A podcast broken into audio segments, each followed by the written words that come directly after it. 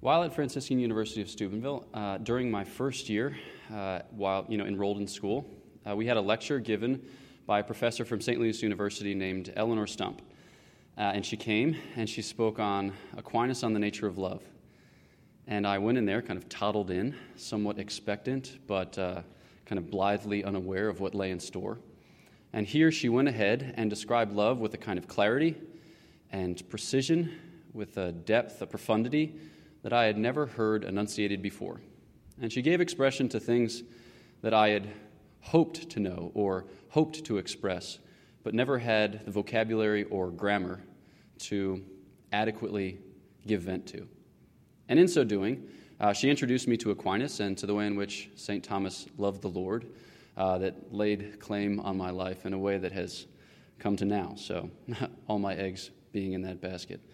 So, I, uh, I believe firmly, I believe passionately, that to think well about love effectuates in loving well. That to think well about the Lord and about neighbor, to think well about life, emboldens, empowers, heals, elevates in such a manner that we are thereby better equipped for the task of life. So, this is what lies in store. I'm going to give a kind of basic description of the difference and interconnection among loves. And in this, we'll take St. Thomas's exposition as our guide. It's classic to describe the difference and interconnection among loves. Love, which is one, we know, comes in various and interrelated expressions. I think the language with which we are most familiar is the language taken from the Greek. So we've heard of philia, platonic love. We've heard of eros, or erotic love. We'd heard of agape, or divine love. St. Thomas has his own distinct terminology. Writing in Latin, he speaks of amor, which should be familiar to us who know Romance languages, then of dilectio, then of amicitia, and of caritas. What we'll do is consider St. Thomas's exposition and terminology, and we'll do so with kind of requisite anthropological antecedents. So we'll try to map out what is in the heart of man, and then how love corresponds to each dimension. And then we'll crown each discussion with a description of friendship, trying to link each dimension of love back to its most practical and urgent application. So uh, we'll do first amor, which is like sense desiring, and then dilectio, which is intellectual desiring, and then caritas, which is beyond human desiring. So, first, amor a word about the human person. Aristotle defines man as a rational animal. That is to say, we are the type of animal which reasons, which is to say that we have an animal nature. So there are things that we share in common with the beasts. So in Aristotle's classic work, The De Anima, he works up from a basic understanding of what it means to live to a full and most adequate expression of what it means to be human. And in so doing, he kind of observes what sets plants apart from rocks and what sets animals apart from plants, and ultimately what sets man apart from animals. And he builds up this sense of there is a soul, uh, in, in, in Latin, anima, which animates a living thing, which makes it to be alive, and from which issue these powers through which the particular being at hand acts. And we can identify those powers by their acts and reason back to their existence. So we see in plants, for instance, the powers of reproduction, of growth, and of nutrition. And we can see in animals, he says, the powers of movement, of sense cognition and sense appetite. And then in man, we see the powers uh, of intellect, and he wouldn't say of will, that awaits uh, a later expression in the tradition, but of a kind of intellectual appetition. And it's from this basic understanding that we build up an understanding of the natural law, namely that there are inclinations towards certain goods that just come with certain natures. So, because of what a thing is, it is inclined to certain things that are good for it. And in the classic exposition that St. Thomas gives in the Prima Secunda of the Summa Theologiae, question 94, he describes these basic inclinations at work in man, those that are common to all substances, namely the inclination to the preservation of one's existence, those common to animals, namely the inclination to procreation and education of children, and those common to rational animals, And he lists here um, to live in society, to know the truth about God, to avoid offending those with whom we live, which I find very charming, and to shun ignorance. Okay? So, there are powers of the soul whereby we interface with this multiform reality for the upbuilding of our lives and for the attainment of goods necessary for flourishing. The basic point that we're making here is that we are this type of thing, and there are goods of these sorts out here, and we need to interface fruitfully with these goods in order to build up our nature. Okay? And sense appetite is, is a basic component of this movement. Sense appetite. So, here, let's speak of love in the sense of sense desiring. We refer to this in the Thomistic tradition as a passion, okay? A passion, passion, taken from the verb for to suffer, because it's something that one suffers in his or her person, which is to say that it's something that moves you, it's something that changes you, principally in the body, but it also has a kind of spiritual resonance. So it moves us as a body soul composite. St. Thomas describes the passions at length in the beginning of the Prima Secundae, and he lists 11, 11 basic responses to sense stimuli. He lists love, desire, and delectation or pleasure. And then he lists hatred, aversion, and sorrow. And then he lists certain passions that are more complex responses when that good with which we are interfacing is, is difficult or arduous. And so he'll list, list hope, and daring, fear, despair, and anger. Now, in each of these instances, you have something out there impinging upon us and causing within us a kind of basic response. Okay? St. Thomas says that a passion of the sensitive appetite, which by, by its impulse extends the soul with a kind of violence towards its object. Okay? So, in the case of love, what is it that we are describing? What is the kind of passionate response? So we begin with what is it that is out there, okay? So love is with respect to a good, okay? Good, uh, says Aristotle, is what, what all desire. So we call those things good which somehow correspond with our nature, which somehow represent a boon for us, or somehow represent something that, if assimilated, will bring us to perfection. And love is a kind of recognition that this thing out here is fitting. I enjoy with respect to it a kind of complacency, is the word that he uses. Here, not complacency in the sense of like, I'm just kind of sitting on my duff, laying recumbent on a dais while someone feeds me seedless fruits. Um, but complacency in the sense of like complacencia. It's a, it's a great pleasant, like pleasantness, okay? Uh, so we are made to recognize what corresponds to our nature, and before something which I recognize as such, I love. I love. St. Thomas will go on to say that if the thing is absent, I desire it, which is a movement towards the thing loved. But if it is present, then I take delight in it, right? So love undergirds or is the kind of logic at work in desire and in pleasure or enjoyment or delight. Now, with that, let's, let's bring this notion back to friendship. Amor, in the sense, is a kind of friendship. Here we're using friendship analogically in a kind of low grade sense. So, amor is a kind of friendship with regard to oneself. It is a kind of friendship with regard to oneself. Uh, this is inchoate, this is kind of intuitive, but we can recognize how this is true. Nature is a principle both of identity and of unfolding. We are the type of thing that is made on the way and not at the end. And so we have this kind of inbuilt principle at work in our lives, in our bodily lives, so that we can recognize what is good for us, move towards it, assimilate it, and thereby be perfected. Good, we said, what, what all desire, which represents a perfection, acts for us as a kind of final cause. It orders the movements of our appetite. All right? So we are inclined to those things which build us up. We have a kind of foundational willing of our own good at work in our nature. That's all I mean by friendship in this case. We will our own good. We always and everywhere will our own good. And even in sinning, one is choosing the good as apprehended in a certain sense. So we cannot defect from this in a thoroughgoing way. right? We can think of examples, right, sociopathic or, you know, psychopathic examples, but nature is what obtains always and for the most part. And so it is true of human nature that we have this kind of movement towards what is good for us, which always represents a love of ourselves.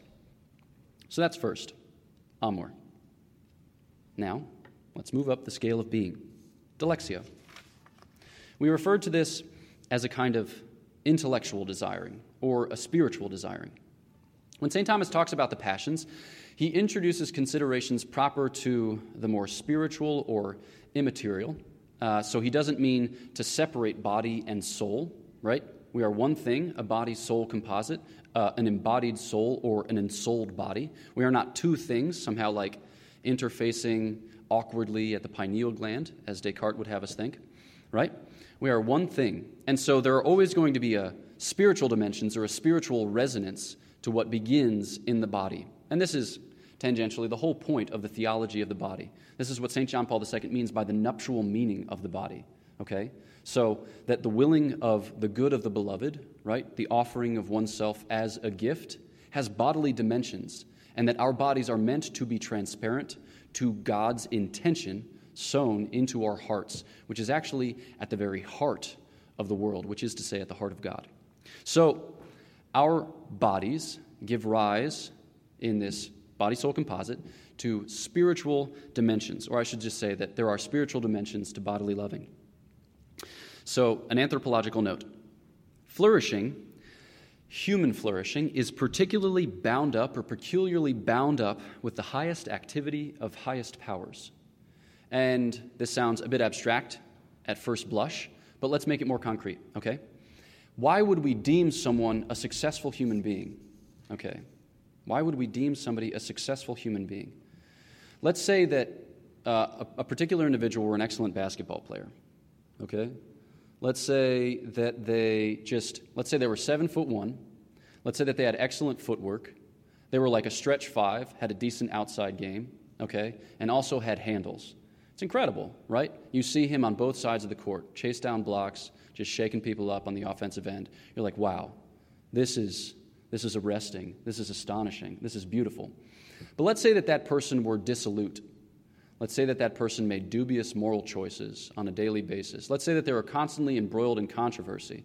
Let's say that they were constantly being suspended or showing up to games hungover, or they weren't able to perform at peak performance because they were sick and didn't take care of their body.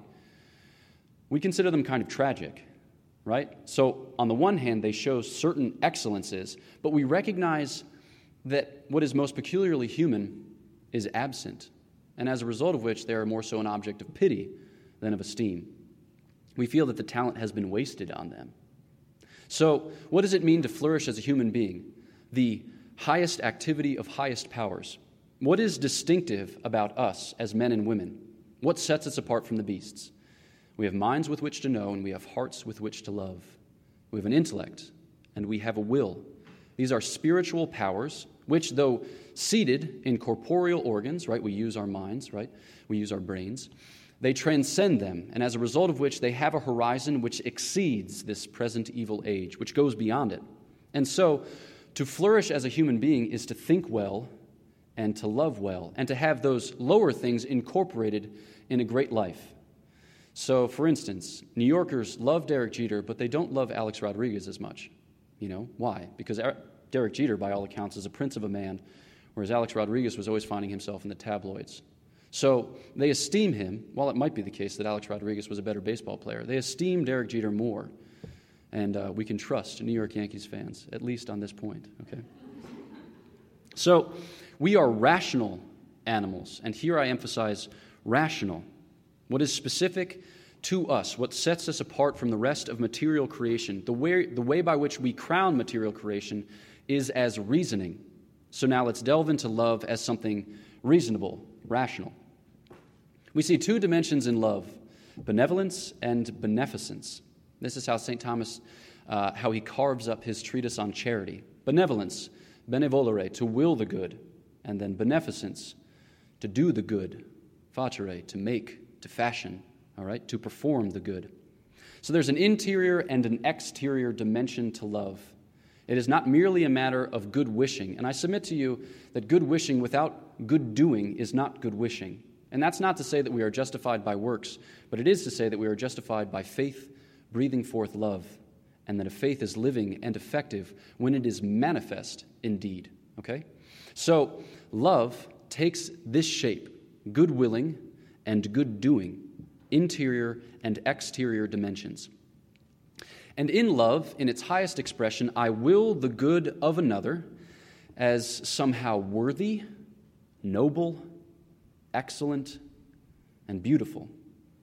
Those are meant to be somewhat synonymous, but they give you different shades of one concept. So I don't just love the person as useful, because in loving them as useful, I am actually loving myself. So when I go to uh, checkout, I go down a floor, I go to the little concessionaire there, and I buy myself a Clif bar with like cashew nut butter because I want to like have a little bit of food, you know, allay my appetite or whatever. You get where I'm going. Um, I, I tender her currency, right? She gives me my product and a receipt so that I can include it on my expense report, right? But I love her as, as useful to me, as provisioning me a good. And in so doing, I am loving myself, right? I love her for me. It terminates in me. So too, when I love someone because they are pleasant, okay? We can love people who are pleasant to us for a variety of reasons. Say you have two really good friends both of whom are excellent spike ball players. You're always out on the quad playing spike ball in that immaculate grass, which is so well maintained. Uh, but you find yourself utterly at a loss for a fourth. And you see a lonely spike ball player who's always practicing tweeners, you know, and you're like, that guy could be really good. Um, I have real, really no use for him apart from his spike ball ability, so I will court him for this purpose. and then you do, and you attract him as a fourth, and you delight. And then at the end of every spike ball game, you look at your two friends and you say, let's, let's like go, you know, have a beer or something like that. Let's go enjoy each other's company. And then you kind of look at the other, the fourth, and you say, like, why are you still here? Okay? you know, during the time when you are playing spike ball together, you're not loving him for him. You're actually loving yourself because you want a full, uh, a delightful spike ball game, like replete with all the available talent. But you're not delighting in him. You're not loving him. So, in love, in its highest expression, I am, I am willing the good of another as somehow worthy, noble, excellent, and beautiful. I'm loving him for himself. The word in Latin is honestum. It's a kind of honest good. The word in Greek is kalankagathos, which means like the noble, beautiful good. Okay? Which is awesome, which comes from the, like the kalon comes from kaleo, which means to call. The person represents a beckoning, an invitation, a welcome into a deeper, richer spiritual world. The way that St. Thomas describes this is he, he breaks out two dimensions of loving. He refers to them as love of concupiscence and love of friendship. Uh, at the outset, I should say these are not different loves, these are two dynamics at work in all loving. So we are not meant to divide them and to despise love of concupiscence because it sounds like something associated with original sin, and to love love of friendship because it's friendship, okay? No, these are two dimensions present in every act of love. What is it that we're talking about here? Love of concupiscence is that dynamic whereby we regard the good. So, um, a, an example that St. Thomas uses is bread or wine. So, daily, daily fare. I have love of concupiscence towards the food and drink because I have a certain esteem or regard for the good. Love of friendship, by, by comparison or by contrast, regards the other unto whom the good is willed. So, in the case of bread and wine, if I'm eating it, right, I have love of concupiscence with regard to the food and drink, and love of friendship with respect to myself. Love of friendship terminates in a subject, love of concupiscence regards an object. Now, this is a basic description, and here I want to dispel some misconceptions regarding this notion of spiritual love. There is a false characterization that you hear bandied about, namely that love of concupiscence is selfish love and love of friendship is altruistic love. And we should love altruistically and not selfishly. I want to break us out of this dichotomy. Love is about willing the good of the other as my own good. Love is about willing the good of the other as my own good. Think about it this way, okay? If we love somebody altruistically, but it's something that discontents us, think about being on the receiving end of that love. Do you want to be loved because you are delightful? Or do you want to be loved because you are a charity case? Do you want to be able to see in the other's eyes that they are stealing every nerve when you respond to their queries? That you grate on all of their sensibilities, but they're there because they're committed? No, not in the least. That's a fate worse than death. I'd rather be alone, okay? so, we're not loving, it's not for them over and against myself, but nor is it for me so as to instrumentalize them. Because if you get the impression that another person is loving you just for what you can supply for them, that's very degrading. We've all had this experience. So you've picked up the phone and you've made to call a friend from whom you are about to ask a favor. And then you realize that the last time you called this friend was to ask a favor and that you haven't called them in the intervening period. And then you are embarrassed and then you close the phone. Right? So we recognize that it is not good to instrumentalize others, right? It's not for me so as to instrumentalize them, but nor is it for them in a way that, like, does not take account of my own humanity. And this is where we get at that revelation that is oft quoted from Aristotle, namely that the friend is another self. The friend is another self, not as an egotistical extension of me, but in the sense that I bleed into him and he bleeds into me. And no longer do we say mine and thine, we say ours. And in so saying, we experience a good which would otherwise be inaccessible or inaccessible to us. We experience a richer reality. We drink more deeply from the font of life precisely because we proceed together, hand in hand. This, okay, so the basic way in which St. Thomas describes this is that we recognize in another a kind of similitude. We recognize one like unto ourselves, possessed of a common nature, perhaps possessed of similar interests, perhaps ordered to a similar destiny, bound up in a similar work. And in that recognition of similitude, I recognize one like unto myself. I see them as pertaining to a common nature, ordered to a transcendent common good one that goes beyond the mere particular, that forms the basis of a real union. I think with other people. I don't know about you, but I do. I kind of had muddled thoughts about life, and I'm like, weird. Life is crazy. And then I go and I make meditation, right? I, I spend time before the Blessed Sacrament, and those muddled thoughts kind of proceed muddledly. That's an adverb, right? and then, by that grace, somehow mysteriously, I then go and talk to my friends, and we tease things out. And by having honest friends who are not satisfied with half measures or half answers, you come to discover what it is that you really think or ought to think or now think as a fruit of common discovery. To be trained together on goods that are not diminished by our common sharing. We tend to think of common goods the way that you would think of like, like a jar of candy. It's common in as much as everyone has access to it, but when it, becomes, when it becomes mine, I cash out, and it ceases to be common and becomes particular. Uh, there's one uh, Dominican friar, Father Aquinas Guilbeau, who uses the example of a jar of candy or like a reservoir or a pension fund. We only think about them as common as a kind of aggregate of particular goods. But when I assimilate them, right, when I, when I take them to myself, they become particular. The types of goods that we're describing here with spiritual love are not like that. We're talking about truth, we're talking about virtue, we're talking about love in the mystical body, which is not diminished because one cannot cash out, but rather that by corporately and commonly investing in it, it becomes more so mine, more so yours, ours, in a way in which ceases to speak of division. You can think about, um, if you've read the Divine Comedy, when you ascend the different celestial spheres in the Paradiso, you meet the saints at each level who are conspicuous for the demonstration of certain virtues in your life. But then you encounter them all again at the end in the celestial rose, in the empyrean heaven, where together they sing of one thing as they gaze upon the incarnate Word in the beatific vision. Right? So they still have a kind of separate existence. They are not dissolved, they are not swallowed up into the one of God in such a way as to deprive them of their distinct and unique stories. Because each of us, in a certain way, fills up what is lacking in the sufferings of Christ and tells dramatically, narratively, something unique. But when, in the end, we come together, it will admit of no division, nor of competition. We will no longer see the good of another as a threat to mine, but rather all will be all in all. It's like what St. Paul talks about the inheritance of the saints in light.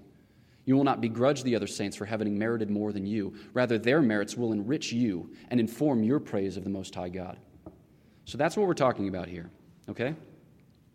The other's perfection just is an integral feature of my own proper perfection because they are part of me. When you cease to acknowledge or cease to have a real division among persons, right, then the goods cease to be somehow in tension. Mind you, this is a metaphysical before it is a psychological claim. This is just true. It's a matter of whether we acknowledge it. And to the extent that we acknowledge it, we will cease to begrudge others their talents. It's like the parable of the talents. To some is ascribed five, to some two, to some one. Each, when used, consented to and cooperated with, redounds to the glory of God. Right? It is only that talent which is hidden in a napkin and buried which ceases to bear fruit. Play your part and be small. Aristotle puts emphasis on loving over being loved. And this is an essential point, okay? So I think that we find it very difficult to appreciate this point psychologically um, because we think of relationships in terms of what I put in and what I get out. And when we experience inequality in relationships, it grates on our nerves. You know, you think about the last few times that you've talked, who was the one that initiated it? It was me. I called. The last time you made plans, who was it that initiated it? It was me. I initiated those plans. The last time her birthday rolled around, I got her a gift. The last time my birthday around, she forgot. Well, she saw it on Facebook at the end of the day and then sent me a perfunctory text. You know, because on account of the fact that we are wounded in our nature, we are like an infinite sea of neediness. We need constant affirmation, we need constant validation, and we seek that from our friends, and we find it very discomforting when they do not supply it after the manner of our desiring. But love is principally about loving before it is about being loved. And that needn't make you the kind of condescending person that, like, loves despite all obstacles. No, because those people are grating, okay? Rather, it is to ask God for the grace to be forgetful of oneself, right? Lord, empty me of this neediness as you heal and elevate my nature. And in the end, please God, we will begin to act out of a kind of security in love rather than acting out of a doubt that we are lovable. Okay? Because God loves us not because we are good, but because He's good. That's it. No antecedent merits, nothing foreseen on our account. God just is love. And where He found not love, He put it there, and thus you came to be. So, third and finally, caritas, or charity. Anthropological antecedent. We are created in grace with a supernatural destiny, teaches St. Thomas Aquinas. This need not be held in faith, but this is a speculative point of theology. He just thinks it's most fitting to imagine that Adam and Eve were created in grace, kitted out with everything that they needed to affirm that they were from God and for God after the manner of God's creating. But Adam and Eve sinned. And so we lost grace, integral nature, those associated privileges, and resulted in a state, or kind of found ourselves in a state deprived of those things. As St. Augustine says, uh, despoiled of grace and wounded in nature. Spoliatus et vulneratus.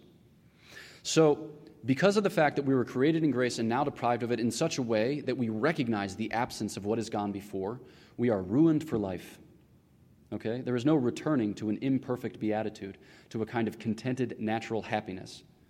We are always and everywhere ordered to a supernatural destiny. Now, there were some heated debates in the 20th century as to whether we could describe grace as somehow intrinsic or extrinsic to nature. What is important is that grace, we would want to affirm, is neither natural to us nor is it unnatural to us. Okay? It is supernatural to us. But we have the type of nature which recognizes it when it comes, which thrills at it when given, and which cottons to it when it begins to change our life. And without it, we are somehow ill made. Okay? So, love on this imagining. Charity is the divinely infused virtue whereby we love God with His own love and for His sake, and our neighbor with and for the same. I'll repeat that. Charity is the divinely infused virtue, divinely, it comes from God alone. It is not something that we can acquire. All right? Despite our attempts to pull ourselves up by our own bootstraps, we will never make ourselves charitable. Divinely infused, from the Latin verb uh, infundere, which means to pour into. It is literally something that God pours into our capacious hearts. Virtue, virtue, which is to say that it is an operative perfection. It makes us good and to act well. Virtue is not about stasis, it's about dunamis, okay? The, which is to say dynamism, which is the root of the word dynamite. We are meant to be spontaneously and dynamically ordered towards the perfection and the good, okay? So it is a divinely infused virtue, stable and permanent quality or disposition of the soul whereby we act well under the influence of intellect and will, okay? Whereby we love God with his own love. We love God with his own love and for his sake, and our neighbor with and for the same. So we do not have the means whereby to love God, whereby to love God adequately, which puts us in a place of terrible poverty okay? The very thing for which we are made is something over which we do not have competence. Terrible, chastening, humbling.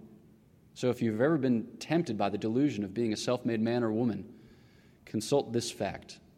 It will never end eternally well. Rather, we need God to give us His own love, whereby to love Him with the same and for His sake, and our neighbor with the same and for God's sake. So, with charity, primarily we are loving God as good in Himself. It is a kind of discovery of God as beloved, as friend, before whom we are just captivated and beguiled. Secondarily, we love creatures as ordered to God. We see them as connected, by, connected to God by so many tethers, by so many vectors. And we love them in such a way that we facilitate their return to God and we love with God's own love. So, grace, when poured into the heart, takes on these distinct manifestations or shapes, right? So, sacramental graces are these peculiar helps. The virtues are the types of graces which inhere in faculties and perfect certain actions, right? Certain operative potencies. The gifts of the Holy Spirit are certain graces which make us receptive to God's prompting, to the divine instinct or breath. Charity is often pointed to as the most significant of virtues, as the greatest of virtues, as the only one that abides. Charity is referred to as the substance of spiritual life, the substance of Christian perfection. You are a successful human being to the extent and degree that you are charitable, and you are a failed human being to the extent and the degree that you are not. In the end, we will be judged on love alone, says St. John of the Cross. In the evening of life, we will be judged on love alone. And the first letter to St. Paul to the Corinthians has a beautiful way of describing this. He says, Faith will pass away and hope will pass away, but charity remains, love remains. Why? In heaven, in heaven, there will be no mediation, there will only be immediacy. Right? So sacraments will pass away because they are signs of a sacred thing making man holy. We don't need signs where there are realities, where the whole spiritual atmosphere is of reality. So too, we will, not, we will not need faith, because faith is the assurance of things hoped for, the evidence of things unseen. You need no longer any assurance, no, nor any hope when you behold. So faith gives way to vision.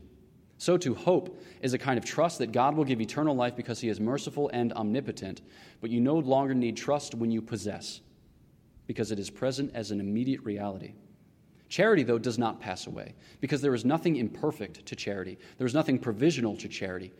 Charity just is the substance of Christian perfection. It is the very principle which orders our entry into the beatific vision. You will see to the degree and extent that you love. This is what St. Therese means when she says, Some will be buckets and some will be thimbles. All will be full, but of different capacities. Our capacity is determined by our love. Charity is also especially rich in this regard because it has a way of offering the whole person. Charity perfects the will, the heart. In St. Thomas's understanding, the will initiates the acts of all of the faculties. So if we think, it is in a certain sense because we have willed to. If we desire, it is because we have willed to. If we are moved in our passions, it is because we, are will, we have willed to. So, charity, by informing the will, informs that faculty which is at the beginning of all of the movements of our soul. And so it stands at the head. It stands at the headwaters of a current which rushes unto eternal life. St. Thomas refers to charity as the form of the virtues, the forma virtutum, because it offers to them their final and most perfect complexion. So, a, a, concrete example. Like, you can be temperate for a number of reasons, okay? You can be temperate because, let's say, you have like dietary restrictions. Let's say you're like, uh, you're a vegetarian, okay? So you can't eat meat. Uh, so you have to be temperate in terms of intake because, in order to supply your diet with sufficient protein, you have to be a bit choosy and smart you're like, ah, yes, I will have beans. Um, if, I can, if I can muster the courage, I will have tofu, right? I find it spongy and slightly unpleasant, but if fried, it can be exciting. right? And so you, you plan your day and you plan your diet accordingly. Um, so you have to be temperate because it's very difficult to be overindulgent unless you have, um, I don't know, like a bag of popcorn ready at hand. With that, never mind, I'll stop talking. Okay.